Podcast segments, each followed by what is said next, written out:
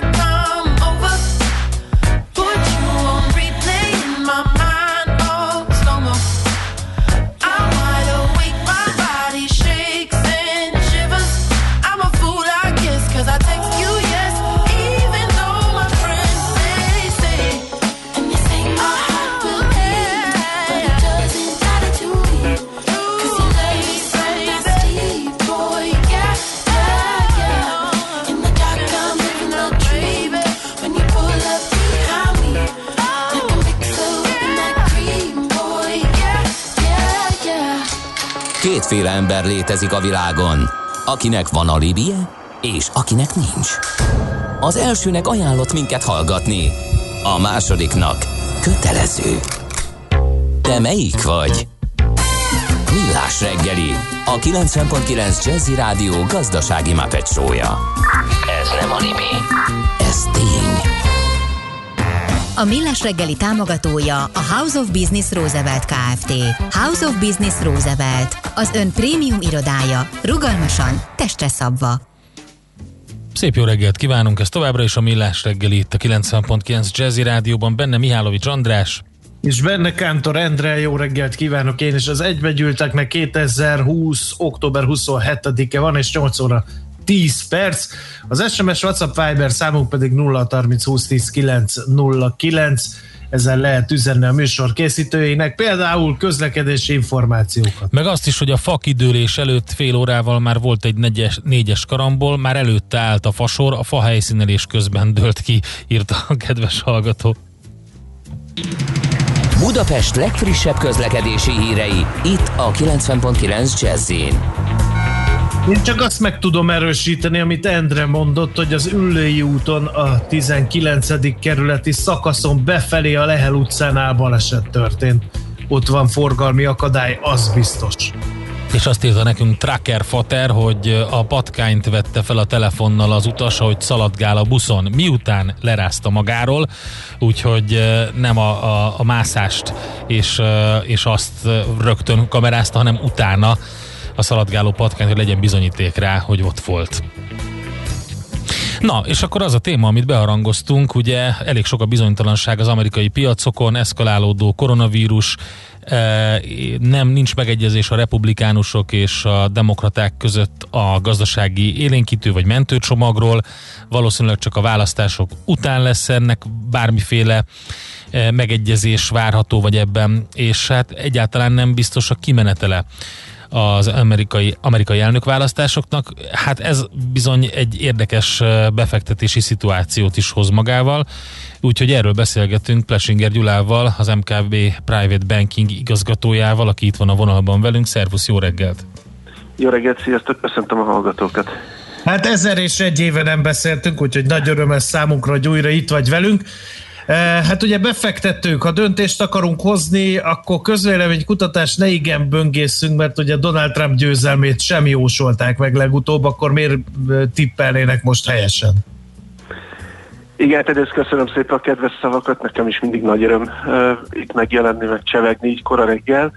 Uh, ami a jóslatok uh, témáját illeti, Megidézném Niels Bohr, ugye egy Nobel-díjas Dán fizikus volt, és egy gyakran idézik ezt a bölcsességét, mely szerint jóslatokba bocsátkozni nehéz, különösen, hogyha a jövőről van szó. Ez azért egy nagy igazság, és hát ez a helyzet sem különbözik ettől. Ugye a piaci kommentátorok gyakran beszélek magamról, magunkról, gyakran esnek abba a hibába, hogy egy helyzet kiértékelése során jóval több időt töltenek annak a kiértékelhetetlenségének a, a, a, a taglalásával. Tehát én próbálnám egy kicsit abban az irányba terelni majd a beszélgetést, hogy ebben a helyzetben is van megoldás, vannak olyan termékek, vannak olyan befektetési logikák, amik működhetnek ilyen környezetben is, de kétségtelen tény az, hogy nagyon sok olyan tényező van, ami ami nehezíti a navigációt. Ugye az általad említett közvéleménykutatások megbízhatósága az talán a, talán a legfontosabb ezek közül. Ugye 2016 óta uh, még a profi befektetők kezei is megremegnek, amikor idézőjelben mindösszesen közvéleménykutatásokra alapozva kell befektetési döntést hozniuk.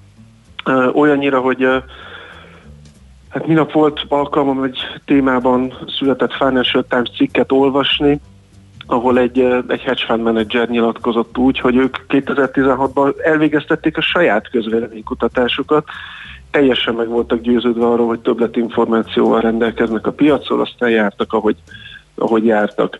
Tehát egész egyszerűen az alap, uh, alapfeltevések is már uh, bizonytalanok.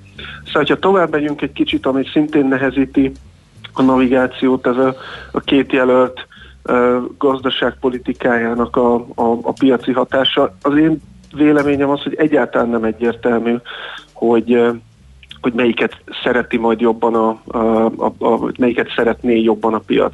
Ugye klasszikusan ökölszabály szerint a tőzsdék általában a republikánus elnököket kedvelik jobban, hiszen ők azok, akik az alacsonyabb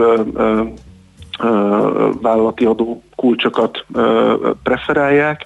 De egy mostani covidos helyzetben olvastam olyan véleményt is, és tudok vele azonosulni, mely szerint egy magasabb adókulcs ugye nagyobb tűzerőt biztosít majd az amerikai kormánynak további fiskális lazítás, illetve segédcsomagok megalkotására. Ez pedig inkább a demokrata gazdaságpolitikára lenne jellemző. Uh-huh. Ez azért meglepő, mert hogy a piacok meg mint hogyha a Trumpot szeretnék jobban, mert hogy ő meg adócsökkentést csinált, és további lazításokat ígér. Ez, ez abszolút így van, tehát ezért is mondtam, hogy első nekifutásra általában azért a, a republikánus gazdaságpolitikát kedveli jobban a piac, csak most egy olyan speciális helyzetben vagyunk, hogy nem biztos, hogy mindenki szerint ez a, a, ez a megfelelő válasz. Ennek, vagy ezzel együtt én azért úgy becsülném, hogy a, két kimenet közül, tehát egy Trump versus Biden győzelem közül inkább az előbbi lenne, ami nyugtatónak hatna a piacokra. Egy új bejövő elnök, új gazdaságpolitikája, az valószínű, hogy azért várakozó álláspontra helyezne több, uh-huh. több befektetőt. Oké, okay, a politikai dolgokat szerintem kiveséztük. De, de ezt de nem lehet kivesézni. Hát sajnos. Igen. Szóval a gyakorlati részét nézzük a dolgoknak. Mi, mi, miben lehet érdemes fektetni ebben a politikai szempontból bizonytalan helyzetben? Mert hogy a részvényekről meg annyira mondják már lassan évek óta, hogy túlárazottak, hogy most már tényleg elhittük, hogy túlárazottak. Máshol meg, meg a hozamok olyan alacsonyak, hogy hát attól elmegy az embernek a kedve, hogy abba pénzt tegyen egyáltalán. Ez így van, és hogy akkor elevezzünk a politika teréről bele a, a pénzügyeknek az ő kellős közepébe. Én gyorsan be is dobnék egy, egy ilyen szakkifejezést, vagy fogalmat, amit úgy nevezünk, hogy bináris kockázat. Ez egy, ez egy végtelenül egyszerű koncepció, csak ugye a pénzügyesek is, mint sok más szakmaképviselő, ugye szeretnek bonyolult nevet adni egyszerű koncepcióknak, mert így, így sokkal komolyabbaknak tűnünk. A bináris kockázat az arról szól, hogy egy, egy kimenetnek ugye vagy ilyen, vagy olyan ö, ö, eredménye lesz. Ez most nagyon uh, leegyszerűsítve tűnik, de azért, hogyha belegondolunk, például egy inflációs adat, az nem bináris kockázat, ott millióféle érték kijöhet, amikor a, a, a statisztikai hivatalok ezt publikálják. Egy elnökválasztás az bináris, vagy ez történik, vagy az.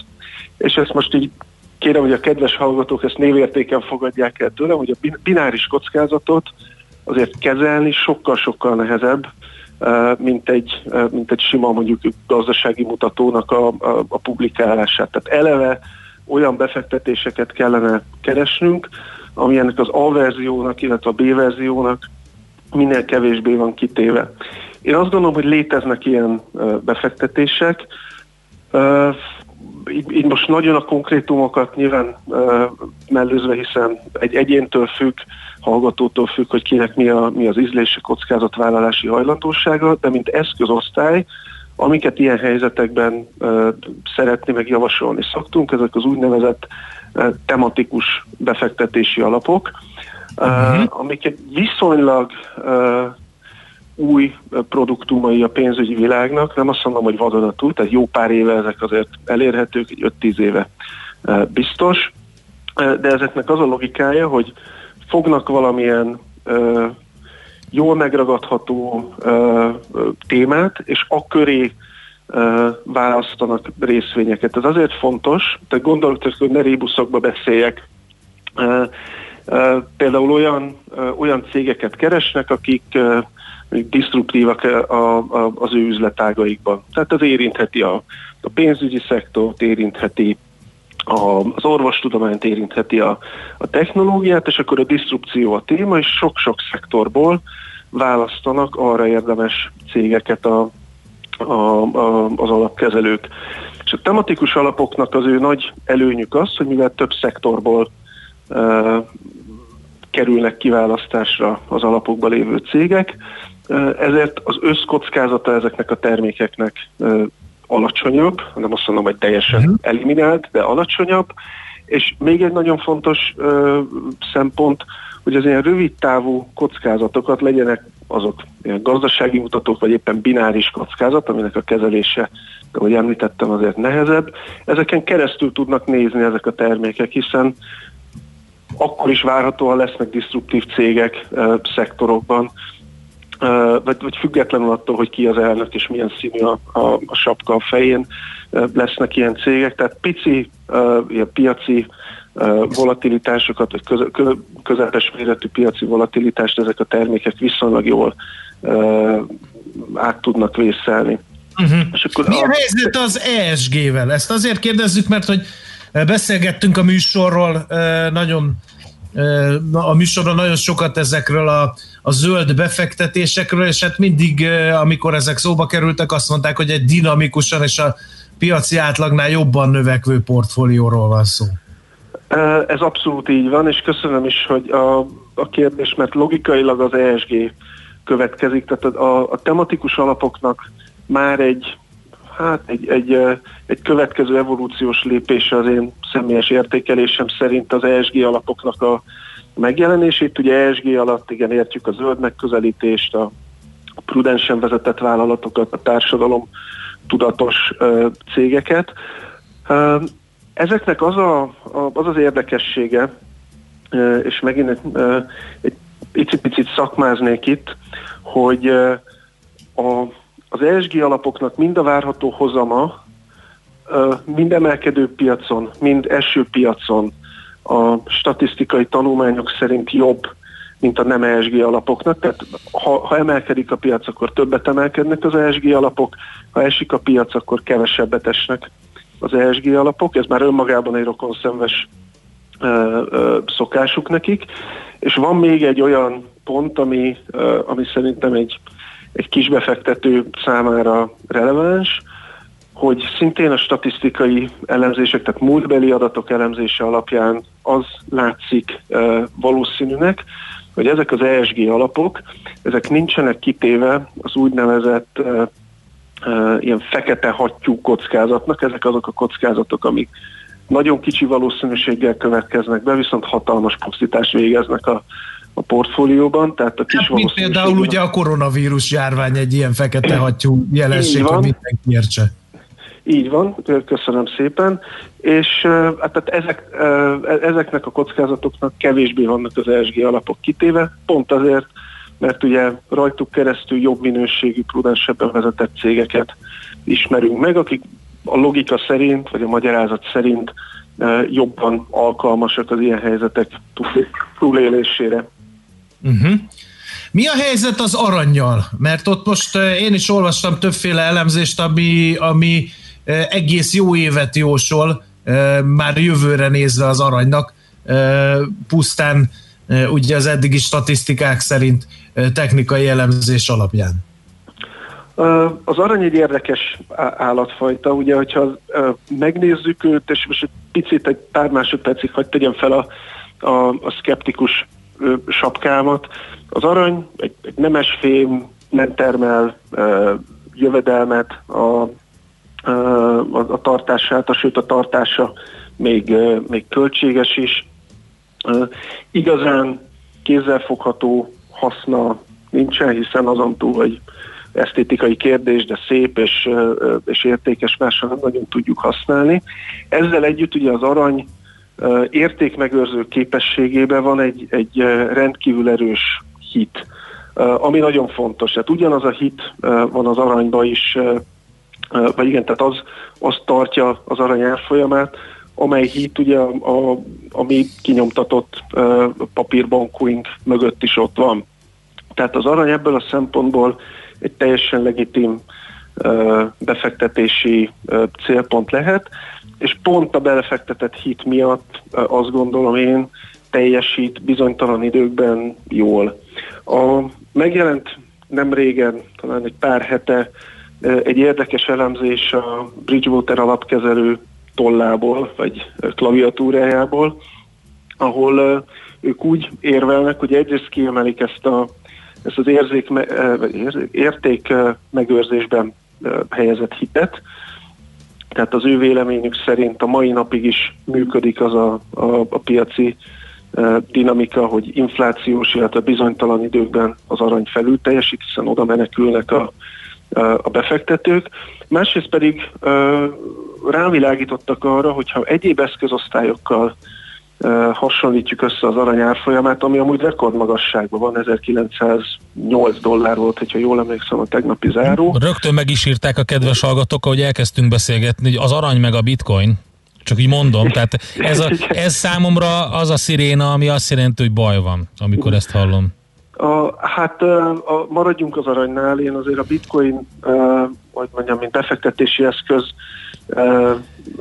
legitimációját azért megkérdőjelezném, az egy jóval nehezebben elemezhető termék, ott szerintem nem is annyira maga a termék, inkább a, a mögötte lévő blockchain technológia az, ami, ami izgalmas lehet, de hogy visszaevezünk az aranyat, tehát az arany azért bizonyított nehéz, nehéz időkben, és hiába van rekordmagas szinten az árfolyam, az általam citált elemzés ugye arra, arra is rávilágít, hogy a többi eszközosztály az aranyárához képest nagyon elszaladt. Tehát, hogyha az arany befektetések súlyát nézzük a világban, az bizony csökkent.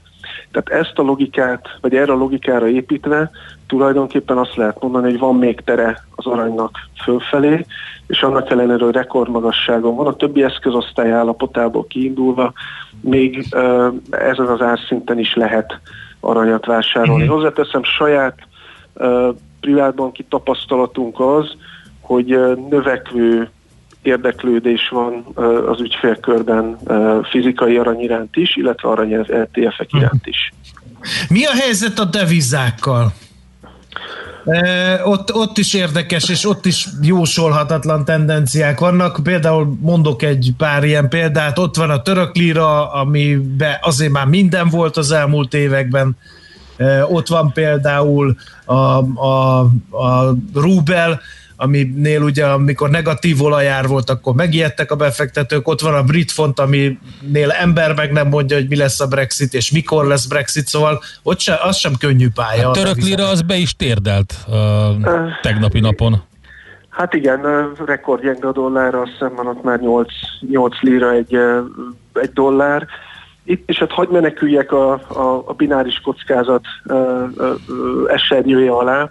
Nagyon függ, én azt gondolom, az elnökválasztás kimenetelétől ezeknek az általatok említett devizáknak a, a sorsa, mert bár nem uh, vagyok politikai elemző, és ezért kis politizáltuk már magunkat. Uh, itt mind a Rubel, mind a, a Lira esetében azt gondolom, hogy gyengülésnek az egyik oka az a, az esetleges Biden győzelem következtében előálló diplomáciai viszony, illetve brand lehet. Tehát arra azért föl lehet készülni, hogy a Biden külpolitika az jelentősen megváltozna ugye a Trump érához képest, és ezek az említett országok, ezek valószínűleg nem lennének nettó nyertesei ennek a diplomáciai irányváltásnak. Hogy azért azt nézzük, vagy azt is nézzük, hogy kik azok, akik akik esetében mondjuk deviza erősödés várható, vagy amely gazdaságok esetében. Egy, megint csak egy esetleges Biden győzelem feltételezésével élve, ott ugye az ázsiai gazdaságok, ázsiai devizák, illetve Mexikó lehet az, aki erősödhet, hiszen ezek voltak azok a ezek voltak azok a gazdaságok, amelyeket a Trump-féle kereskedelmi háború leginkább érintett. Tehát ezeknél a, a, ugye a kínai yuan az elmúlt hónapokban jelentősen tudott erősödni, hasonlóképpen mondom a mexikói pezo, illetve egy dél-koreai vont írják még elemzések, amik, amik kifejezetten jól mhm. tudna produkálni. Természetesen ugye azért mindkét oldalt vizsgáljuk. Egy Trump győzelem pedig azt gondolom, hogy a dollár erőt állítaná vissza. Az elmúlt hónapokban szerintem nem véletlenül, vagy több okból kifolyólag is, de nem ettől se függetlenül, a politikától sem függetlenül gyengült a dollár például az euróval szemben is. Uh-huh. Mi a helyzet Magyarországon? Leírható a privát banki portfólió egyetlen kifejezéssel? MÁP plusz? Egyre kevésbé. Ha egy évvel ezelőtt beszélünk, akkor, akkor nyilván dominálta volna a beszélgetésünket a, a, a lakossági állampapír. Nyilvánvalóan a portfólió gerincét képzi továbbra is a, a hazai lakossági állampapír, mint termék. Furcsa is lenne, ha nem így lenne, hiszen egy rendkívül vonzó ajánlat az AKK, illetve az állam részéről kockázatmentes befektetés formájába, mind a prémium magyar állampapír, mind a MÁ+. Viszont két dolog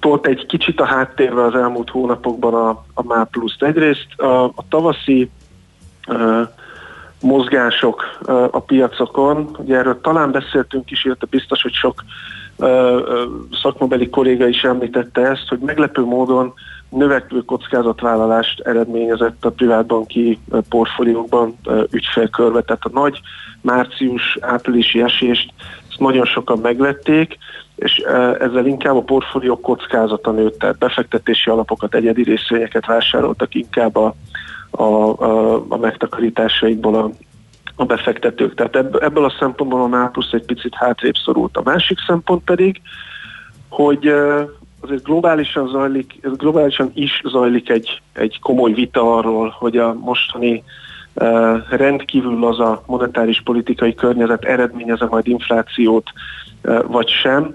Az inflációval szemben a prémium magyar állampapír jobban véd, mint a MAP plusz. Tehát a, ha még megengedjük azt, hogy a lakossági állampapír, mint, mint eszközosztály továbbra is ott van a, a dobogón, a a két termék, a prémium állampapír és a MÁ plusz között a saját tapasztalataink alapján azt tudnám mondani, hogy a prémium magyar állampapír iránti kereslet érzékelhetően magasabb, a, vélt, vagy majd meglátjuk a jövőben, hogy ez, ez, ez jogos aggodalom volt-e, de az inflációs uh-huh. kockázatok miatt az átrendeződés egyébként megindult, tehát ezt a, ezt a hát idézőjelbe téve veszélyt felismerték a befektetők, hogy az eddig stárpapírnak számító MÁ pluszból lassan át kéne zsilipelni a prémium magyar állampapírba?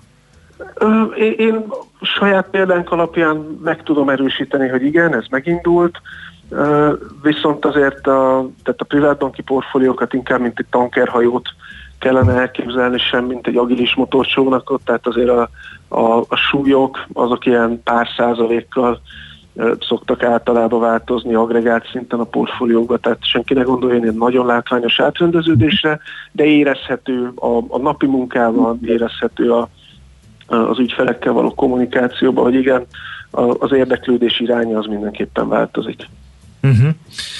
Oké, okay, uh, még egy kérdés a végére, hogy mennyire aktívan használják ki a szakértelmeteket a befektetők. Ez egy érdekes lehet, mert most hosszan beszélünk erről, és a hallgatókat ez szokta érdekelni elég rendesen. Meg is kapjuk, hogyha nem foglalkozunk elég gyakorta a befektetési piaccal, de, de mindezt tőled élőben is? Tehát felhívnak a befektetők, és megkérdezik, hogy akkor most török líra, vagy magyar forint? Vagy prémium magyar állampapír, vagy, vagy ilyesmi? Tehát aktívak a privát bankárokkal kapcsolatban a befektetők? Hát én szeretném azt gondolni, hogy igen, illetve vissza tudom igazolni, hogy igen, hiszen pont ez a egy, egy privát bankárnak a, a sok feladata közül az egyik legfontosabb, hogy megfelelő befektetési tanácsadással lássa el a, a, az ügyfeleket. Tehát a napunk, a munkánknak egy jelentős részét azt teszi ki, hogy az éppen aktuális piaci tendenciákat elemezzük, értelmezzük, és ezzel kapcsolatban teszünk javaslatot a, az ügyfeleknek. Ez az, amit ugye befektetési tanácsadásnak hívnak. Én azt gondolom, hogy ez továbbra is a, a privátbanki napi munka nagyon fontos része marad, még úgy is, hogy én azért azt várom, hogy a következő években Magyarországon is egyre nagyobb szeletet fog kiszakítani saját magának az úgynevezett portfóliókezelés, vagy diszkrecionális vagyonkezelés, aminek a lényege, hogy az ügyfél már olyan mértékig bízik a szolgáltatójában, hogy kezelésre át is adja neki a vagyonának egy részét, és csak ritkább időközönként néz rá, illetve számoltatja be a szolgáltatót, hogy hogyan sikerült ez. Ez ma Magyarországon az európai arányokhoz képest nem terjedtek különösebben. Én azt gondolom, hogy a teljes piacon kezelt vagyon bőven kevesebb, mint 10%-a van így diszkrecionális vagyonkezelésben. Nyugat-Európában ez a, ez a szám ez többszöröse. Én azt gondolom, hogy a befektetési tanácsadás mellé a következő években uh, portfóliókezelés tekintetében is föl kell majd nőnünk, illetve fel fogunk tudni nőni. Uh-huh. Oké, okay. nagyon szépen köszönjük, szuper volt, mint mindig. További jó munkát kívánok. Köszönöm akkor. szépen a lehetőséget, és szép napot mindenkinek. Sziasztok! Szervusz! Plesinger Gyulával beszélgettünk arról, hogy mibe érdemes ilyen bizonytalan időkben fektetni, vagy legalábbis a privát banki portfóliók hogyan alakulnak. Ő az MKB Private Banking igazgatója. Igen, és mielőtt tovább mennénk, rögtön felolvasok neked egy olyan üzenetet, amit kaptunk a kedves hallgatóktól. A gazda úr hallotta a híreitekben, hogy mivel indokolták, hogy miért drágább a magyar alma, mint az akár 2000 kilométert túrázó Orangina? Bevallom őszintén nem. Azt mondja, kedves hallgatók, kreatívak az Agrárszövetségnél. Hm? Nem tudom azonosítani a szervezetet, agrárkamara van, és különböző ágazati szövetségek. Valóban van olyan, hogy alma termelők szövetsége talán, vagy inkább alma terméktanács. Nem tudom, utána fogok ennek olvasni. Pál egy picit árnyalja a képet, a, amit Gyula a bitcoinról mondott. Ő azt mondja, hogy a bitcoin is bizonyította a venezuelai hiperinfláció során, mint értéktartó eszköz. Úgyhogy ezt is köszönjük, gyorsan robogunk tovább László Békati legfrissebb hírei felé, aztán utána pedig aranyköpésünk jön, meg logisztika rovattal fogunk foglalkozni. Get your bets down, ladies and gentlemen. Következzen egy zene a Millás reggeli saját válogatásából, mert ebben is spekulálunk.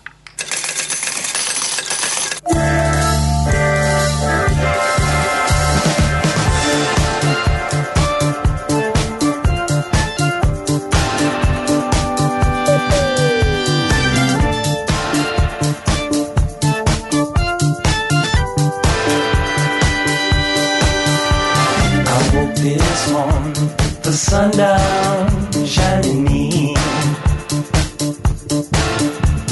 I found my mind in a brown paper bag within.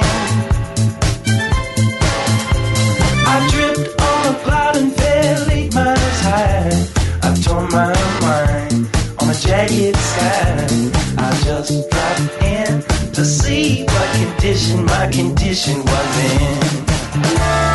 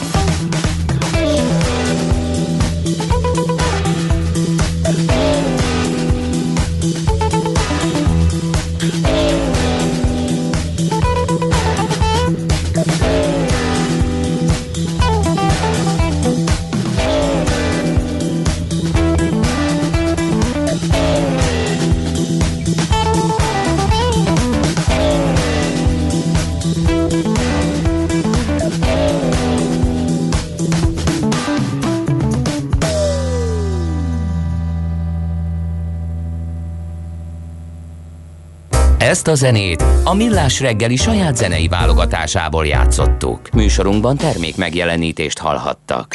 A lakosság nagy része heveny mobilózisban szenved. A statisztikák szerint egyre terjednek az okostelefonok. A magyarok 70%-a már ilyet használ. Mobilózis. A millás reggeli mobilos rovata heti dózisokban hallható minden szerdán 3.49-től. Hogy le nem erőj. A rovat támogatója a Bravofon Kft. A mobil nagyker. Rövid hírek a 90.9 Jazzin.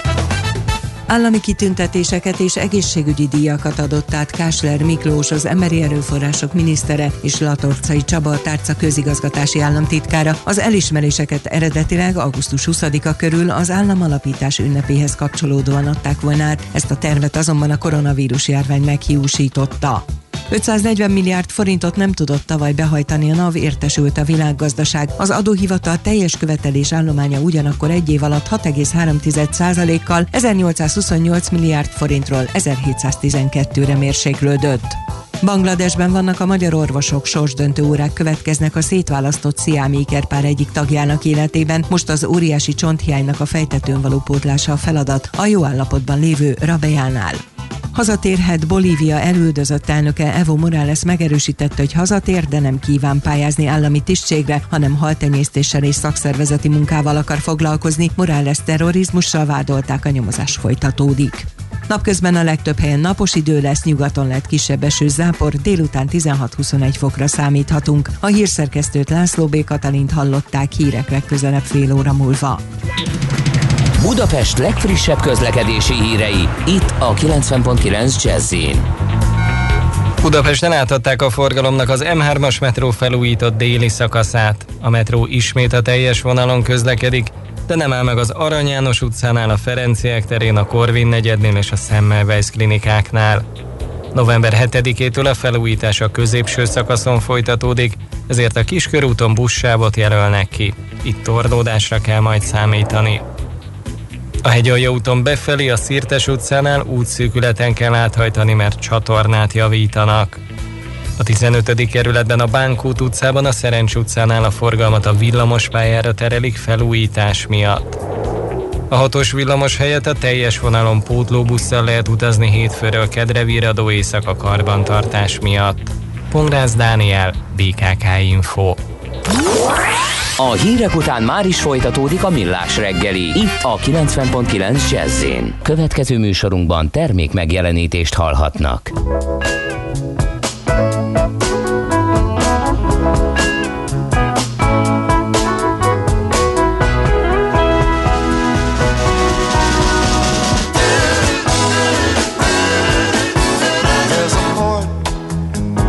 Western Bay and it serves ships a day. Lonely sailors pass the time away and talk about their homes. And there's a girl in this harbor town, and she works laying whiskey down. They say, Brandy, fetch another round. She serves them whiskey and wine. The sailors say, Brandy, you're a fine girl.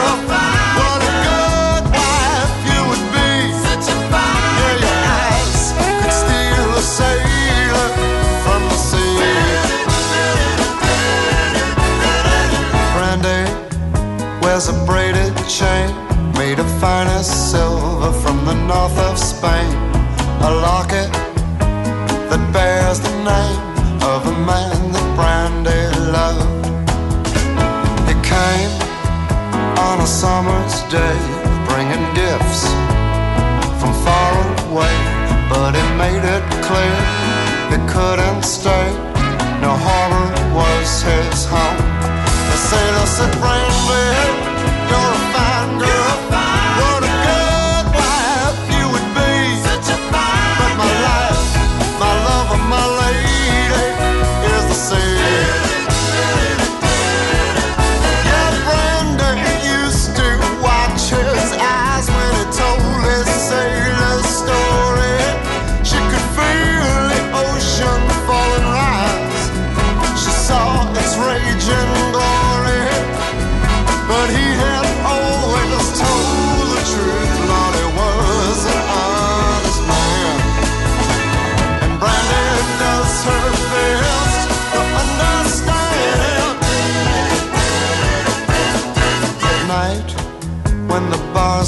Down. Brandy walks through a silent town and loves a man who's not around. She still can hear him say, she hears him say, Brandy, you're a fine girl.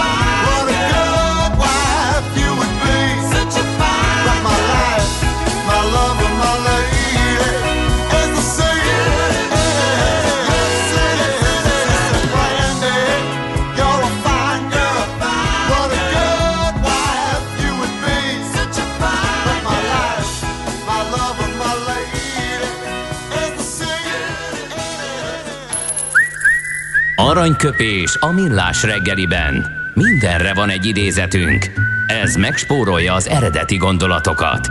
De nem mind arany, ami fényli. Lehet kedvező körülmények közt gyémánt is. Francis Fukuyama. 952, igen. 52-ben született, tehát Francis Fukuyama nagyon érdekes és nagyon előrevívő gondolatai vannak.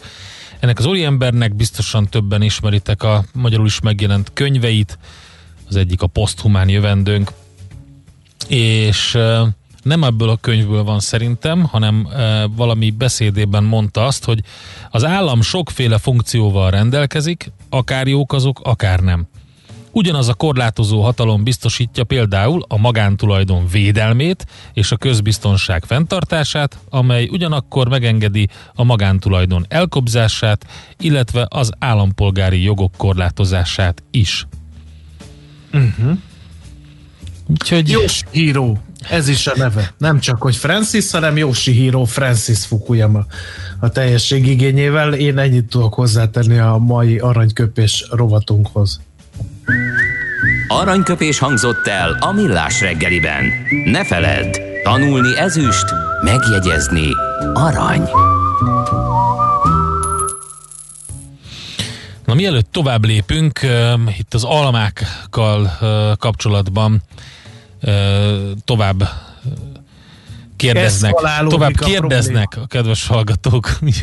Azt mondják, hogy nagyon kreatív ez a megközelítés, hogy uh, hogy a magyar alma miért drágább, mint az akár 2000 kilométert túrázó Orangina, és hogy szerintem ezzel kell foglalkoznod. Legalább egyszer valamiféle gazdarovat Igen, kapcsán. és az a baj, hogy én egyszer újságíróként már, már nagyon durván ráléptem az alma ágazatban élők és mozgolódóknak a tyúk szemére, mikor kiszámoltam, hogy az uniós csatlakozásig annyi uh, ültetvénytelepítési támogatást tettek fel, uh, hogy abból többszörösen meg lehetett volna újítani a magyar almatermelést, uh, miközben utána minden évben sorba álltak azzal, hogy korszerűtlen a fajta szerkezet, nem lehet eladni az almát, a magyar almát, és hát adjanak állami támogatást. Tehát, hogy nagyon vicces helyzetek voltak, és ezen megorroltak annak idején rám, úgyhogy kicsit félve lépek erre az aknamezőre, amit a magyar alma termelésnek nevez a közbeszéd. Lehet, hogy félve lépsz, de a hallgatók ö, kélyes mosolyjal fognak belelökni téged ebbe az aknamezőbe, és megnézik, hogy tapasztalatod és, és zsenialitásod révén hogy jutsz át a másik oldalra. Az az igazság, hogy, hogy az eredeti hírt kéne nekem ezt nagyon gyorsan fellelnem valahol, és bevallom őszintén, Jó. hogy ezt még nem sikerült megtalálnom. Akkor hogy figyelj arra, hogy László B. Kati mit mondott, mert, mert ez van benne, de mivel beszélgettünk a hírek alatt, ezért nem tudjuk. Igen. Na jó, következzen egy másik, teljesen másik rovat. Innen oda, ezt ennyiért, onnan ide, azt annyiért, majd innen oda ezt, és vissza azt. Emennyiért, közben bemegyünk oda azokért, és átvisszük amoda. amennyiért. Mindezt logikusan, hatékonyan, érted? Érted? Ha nem, segítünk. Észjáték, a millás reggeli logisztika rovata. Együttműködő partnerünk a Rail Cargo Hungária. Minőség, megbízhatóság, biztonság a vasút logisztikában. Elég érdekes hírek vannak a log- logisztika világában. Például az, hogy felére csökkent az első kilenc hónapban a légi forgalom a magyar légtérben, az csíphetett. Több mint 50%-kal csökkent a magyar légtéren átrepülő, valamint a Budapestre érkező és onnan induló járatok száma. Ezt a Hungara Control légiforgalmi szolgálat tette közzé. Szeptember végéig 257 ezer átrepülő és 41 ezer le és felszálló repülőgép biztonságára gondoskodtak a légirányítók. A repülőm forgalma március 9-től kezdett csökkenni, a legdrasztikusabb visszaesés az májusban volt. Május másodikán 15 érkező és induló gép vette igénybe a Liszt Ferenc nemzetközi repülőteret. Ez 95 kal volt kevesebb, mint 2019 május másodikán, akkor 283 gépet fogadott és indított a reptér. A nyár elején növekedést mértek, aztán júliusban stagnálást, a legforgalmasabb nap augusztus 22-e volt, akkor közel 2000 repülőgépet kezeltek a légirányítók. Egy évvel korábban már 4000-nél járt ez a szám lassan. Egyébként a nyáron volt a legnagyobb a forgalom eddig, addig idén viszont a járvány előtti időszak, azaz a január volt a legforgalmasabb, amire soha korábban nem volt példa. Az európai légi forgalom egyébként az elmúlt években folyamatosan bővült, és hát ugye sok hír szólt arról is, hogy folyamatosan nőtt a magyar repülőgép vagy a magyar repülőtér forgalma is, ami hát az ott lakókat igencsak idegesítette. Most az ő hangjukat nem lehet hallani, pedig egy csomó e-mailt írtak nekünk is, hogy ezzel kéne foglalkoznunk ezzel a témával. Most biztosan egész élhető a Ferihegyi repülőtér környezete. Én közben azt néztem, hogy ugye a, különböző iparágakat eltérően érintette a járvány miatt, a járvány miatt kialakult helyzet. Volt, ahol kevesebb csomagolóanyagra volt szükség, de volt, ahol a tavaszi karanténzárás miatt a megszokott mennyiség sokszorosára nőtt az igény, és például az elkereskedelem és az FMCG szektor az ilyen volt. Összességében elmondható, hogy a járvány a csomagolóiparban is fokozott hatékonyságot követelt meg, és szerencsére ez még inkább az innováció felé terelte a gyártókat. Van egy cikk a magyar logisztika.hu-n, ami kimondottan erről szól, ugye fenntarthatósági célok, az online értékesítés ugrásszerű megnövekedése, vevői igények és a logisztikai láncok változásai, ezek már egy évek óta folyam, olyan folyamatokat generálnak, amelyek átírták a csomagoló és papíripari trendeket.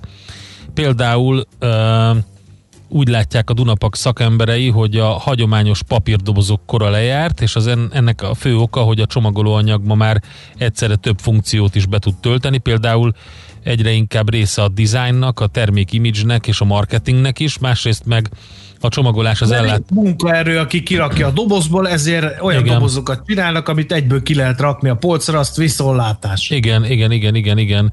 Míg ugye régebben a csomagolóanyag elsődleges feladata a termék védelme volt, ez most már csak egy a sok uh-huh. feladat közül. És például a költséghatékonyság törekvések és a szállítás és a logisztika területén megjelenő hatékonyságjavulási ilyen trendek azt modellezik, hogy miként lehetne minél több terméket, minél kisebb helyen, minél kevesebb papíranyagot felhasználva raklapra helyezni és elszállítani, és ezen a téren akár 40%-kal jobb helyi kihasználtságot is sikerült már elérni, okos dobozokkal, 40%-kal több termék fér el a raklapon a korszerű csomagolásban. Mit csinál az okos doboz? Összehúzódik, hogy helyet csináljon a többi doboznak, a túl ez csak, egy, ez csak egy megfogalmazás volt, hogy eh, ha úgy tetszik, azt mondta az egyik konstrukciós vezető a Dunapaknál, hogy ha úgy tetszik, akkor beköszöntött az okos dobozok kora, mert hogy eh, jelentős eh, mérnöki, kutatói és elemző munka áll a mögött, hogy tök mindegy, hogy milyen termék, de hogy lehet úgy becsomagolni, hogy 40%-os hatékonyságot és javulást is elérjenek vele. Úgyhogy tök érdekes cikk ez ebbe, a, ebbe a részébe, ebbe a logisztikának, a szállítmányozásnak ebbe a részébe nem nagyon tekintettünk bele. Még mondjak? Ne, ne, ne, ne mondjál. Csak nem, nem azért ne. nézel ilyen kérdőn, hogy még mivel Rád néztem kérdő, kérdőn. De ez az okos doboz, ez engem annyira mélyen érintett, hogy nehezen tudok megszólalni, mert a, a szóló, szőlő, mosolygó, alma és csengő barack mesét idézi fel eh, bennem, hogy az okos doboz az olyan, hogy engem vegyél le, engem vegyél le, tudod. Valami ilyesmi Tervezés, szervezés, irányítás, ellenőrzés. Kössük össze a pontokat. Észjáték. A millás reggeli logisztika rovata hangzott el. Együttműködő partnerünk a Rail Cargo Hungária. Minőség, megbízhatóság, biztonság a vasút logisztikában. Azért nehéz veled bármilyen robotot csinálni, mert a- Egy a hülyeség. Figyelj, hát végül is almát is lehet úgy szállítani, sokkal hatékonyabb, hogyha ledarálod és összenyomod az egészet, és akkor sokkal kevesebb helyen elfér. Vagy És kisebb helyen. kiméred, kiméred ilyen ikás összerakható almáért. Igen, na látod? Na, képzeld el, hogy előástam a nyilatkozatot, Na, Na, már közkívánatra, ö, hogy miért, miért olcsóbb, a, vagy miért drágább a magyar alma, mint a déli gyümölcs. Uh-huh. Hát kérem szépen a, azt írják, hogy az áfa miatt. Na tessék. Fogyasztói árakban bő 20% az áfa, tehát egy 5-600 forintos almában 100-130 forint. Vagyis, ha a fogyasztói árakat nettó ára vetítjük vissza, akkor alapvetően már 400-470 forintos nettó árról beszélünk kint a boltok polcain. Ezt a zöldség gyümölcs terméktanács alelnöke nyilatkozta az ATV-nek. Egyébként Szabolcsban az útszéli árosoknál már 100 forintért is lehet almát venni, és nem győzöm reklámozni a Szed Magad akciókat, ahol, uh-huh. eh, ahol szintén olcsóbban juthatunk almához. A dolog szépség hibája, hogy hogy az időjárás nem kedvezett a magyar gyümölcs termelésnek, úgyhogy ö, biztosan magasabb árak lesznek, mint tavaly voltak. Az áfa kérdésről pedig ö, hát egy kicsit ö, azért ezen érdemes lehet elgondolkodni, miért, hiszen azért a banánra is kell áfát fizetni, nem? Hát igen. És akkor ott is, annak az árában is benne van a, a, az áfa tartalom. Nehéz igazságot tenni, mondja egy kedves hallgató. Biztos, hogy a támogatással kapcsolatban lehetnek érdekes dolgok, de hogyha körülnézünk a hirdetési portálokon, gyorsan kiderül mennyi az alma étkezési nagykereskedelmi ára. Úgyhogy és hát gy- gyanakszik arra, hogy lehet az árakat felfele is tolni. Hát igen, mert hogy ugye miközben arról szól minden, hogy, hogy fagy volt, hogy volt, amikor kellett volna, akkor nem esett eső, amikor nem kellett, akkor meg sok esett, és hát nyilván ezt élelmes kereskedők azért kihasználják ezeket a dolgokat, amik, amikor ugye a fogyasztódnak nem kell elmagyarázni, hogy nála miért drága az alma, hiszen ezt hallja a hírekben. Igen, itt van a kosztarikai banán távolságra nem is gondoltam. Az interkontinentális, annak az áfája kérdőjel, és meg is írta más is, hogy a déli gyümölcsnek nincs áfája. Igen, hát ezért. Én csak idéztem egy nyilatkozatot, és hozzátettem az én gondolataimat, amelyet a hallgatók tovább cizelláltak. Tehát csak így tovább közösen tudunk jó műsort csinálni. Egy, én személy szerint egyébként egy jó rádiót szeretnék csinálni, úgyhogy ezen az úton haladjunk tovább. Örülök neki. Én támogatom az ezirányú terveidet, úgyhogy én azt gondolom, hogy Katona Csabával meg tudjuk ezt ketten legalább valósítani neked. Még ha te is részt veszel benne, és a hallgatóknak elmondod te is, hogy az októberi diplomáról mi jut eszedbe, akkor első Ferenc Az, József... hogy ö, autóvizsgával született, mert hogy ö, a nyár előtt ugye, aki nem tudott levizsgázni, azután ősszel pótvizsgázott, és akkor szerezte a diplomáját. Németül október diplom, ez az elnevezés ugye a birodalom államjogi rendezésére szolgált. Annak idején 1860. október 20-án adták ki ezt a császári király rendeletet, Hát, mégpedig első Ferenc József adta ki Ja. ő maga. Azt mondtad, hogy a birodalom, azt hittem, hogy a galaktikus birodalom és Nem, Palpatine nem, nem, és a nyilatkozatban elhangzott még a tárolás is, közben ezen gondolkozhatsz, amíg én tárcsázom uh, Katona Csabát, illetve Ó, fiam, a banán talán nem kell tárolni? Nagyon csúszós ez a banánhéj. Ezt a számot én már elküldtem neked nagyon korán reggel a Budapest Ragtime Bandtől, de úgy látszik nem hallgattál oda rendesen, vagy nem figyeltél oda, nem hallgattad meg. Na jó, jön a Mesél a múlt, de csak a hírek után. Figyeljetek az almás hírekre. Műsorunkban termék megjelenítést hallhattak. Kicsi, közepes, de semmi esetre sem nagy. Nem a méret a lényeg, hanem a vállalkozó szellem. Hallgass meg a Millás reggeli KKV híreit minden szerdán fél nyolc után pár perccel. Támogatónk az Atradius Magyarország a követelésbiztosítás szakértője, hogy az ön cégét mindig kifizessék. Reklám Hattyúk tava az Erkel Színházban. Nem, nem az elmúlt évek félplébek orosz hakti csapatától, mert Csajkovszki leghíresebb balettje most rangjához méltó a Magyar Nemzeti Balettel, tehát a Magyar Állami Operaház tánctársulatával látható. Művészeti vezető Solymosi Tamás, az opera zenekarának élén Kocsár Balázs. Október 30-ától tehát a Hattyúk tava, klasszikus, teljes balett előadás először az Erkel színpadán. Több info és jegyek opera.hu A magnéziumpótlás nagyon fontos minden élethelyzetben. Terhességben, intenzív sportoláskor, stressz esetén szervezetünk több magnéziumot igényel. A magnézium hiány szívpanaszokat és izomgörcsöket okozhat. Magnéziumpótlásra a Magnerot megfelelő választás. Magnerot. És célba ír a magnézium. Vény nélkül kapható gyógyszer. A kockázatokról és a mellékhatásokról olvass el a betegtájékoztatót, vagy kérdezze meg kezelőorvosát gyógyszerészét. Hello, a plusz család vagyunk, XXX az otthonunk. Nagy választék, XXX Lutz, szuper árak, XXX szőnyeg, asztal, szekrény, konyha, kanapé, porcelán, párna, ágy és székben minden más, bárja nincs, ez nem vitás. Nagy választék, XXX Lutz, szuper árak, XXX. Az XXXL óriási nyitás folytatódik. Vásárlásáért most hétvégén akár 50 ezer forint értékű ajándékkártyát kaphat. XXX Lutz, a piros székes lakberendezési áruház. Reklámot hallottak. Hírek a 90.9 Jazzin. Járványügyi szigorításokról döntött az országgyűlés. 540 milliárd forintot nem tudott tavaly behajtani a NAV. Napközben kellemes őszi idő lesz, akár 20 fokkal. Köszöntöm a hallgatókat, következnek a részletek.